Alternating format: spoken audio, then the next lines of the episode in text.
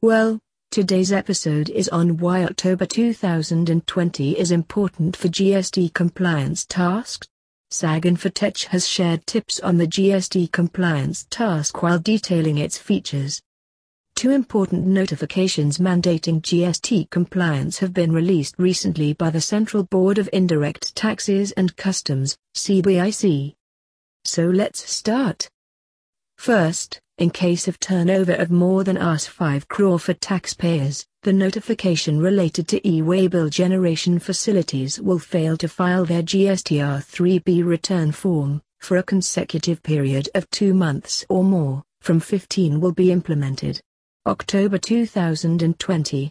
If a taxpayer having turnover over 5 crores and fails to file their GSTR 3B returns for a consecutive period of two months or more, the notification related to e-waybill generation facilities will be restricted.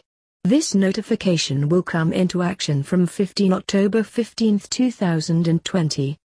Rule 138e, b, of the CGST Rules, 2017 also states that a person's e-bill generation facility will be restricted if the person fails to file GSTR 3B returns continuously for two months or more.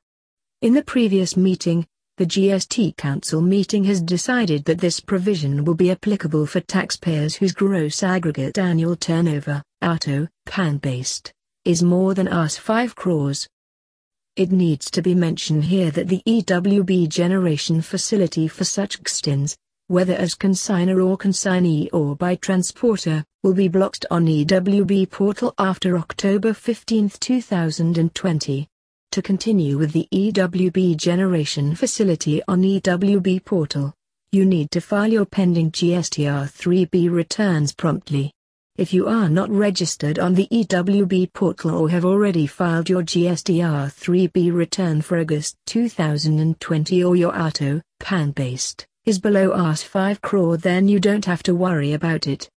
Secondly, for taxpayers having turnover more than 5 crores, the due date of filing GSTR 3B for September month is October 20, 2020. Meanwhile, it needs to be mentioned here that the due date for filing annual returns for the financial year 2018-19 has been stretched till October 31, 2020. So in the view of the present situation due to pandemic, in any case, the last date for furnishing the annual returns for the financial year 2019-20 will fall after October 31, 2020. All the taxpayers need to keep the two important dates in mind namely October 15, 2020, and October 20, 2020, regarding the above discussed important GST compliances to avoid penalties and other penal consequences. Make sure you subscribe to the podcast so you never miss an episode. Visit our website at saginfotech.com or call us at 0141 4072 000. Thanks for listening.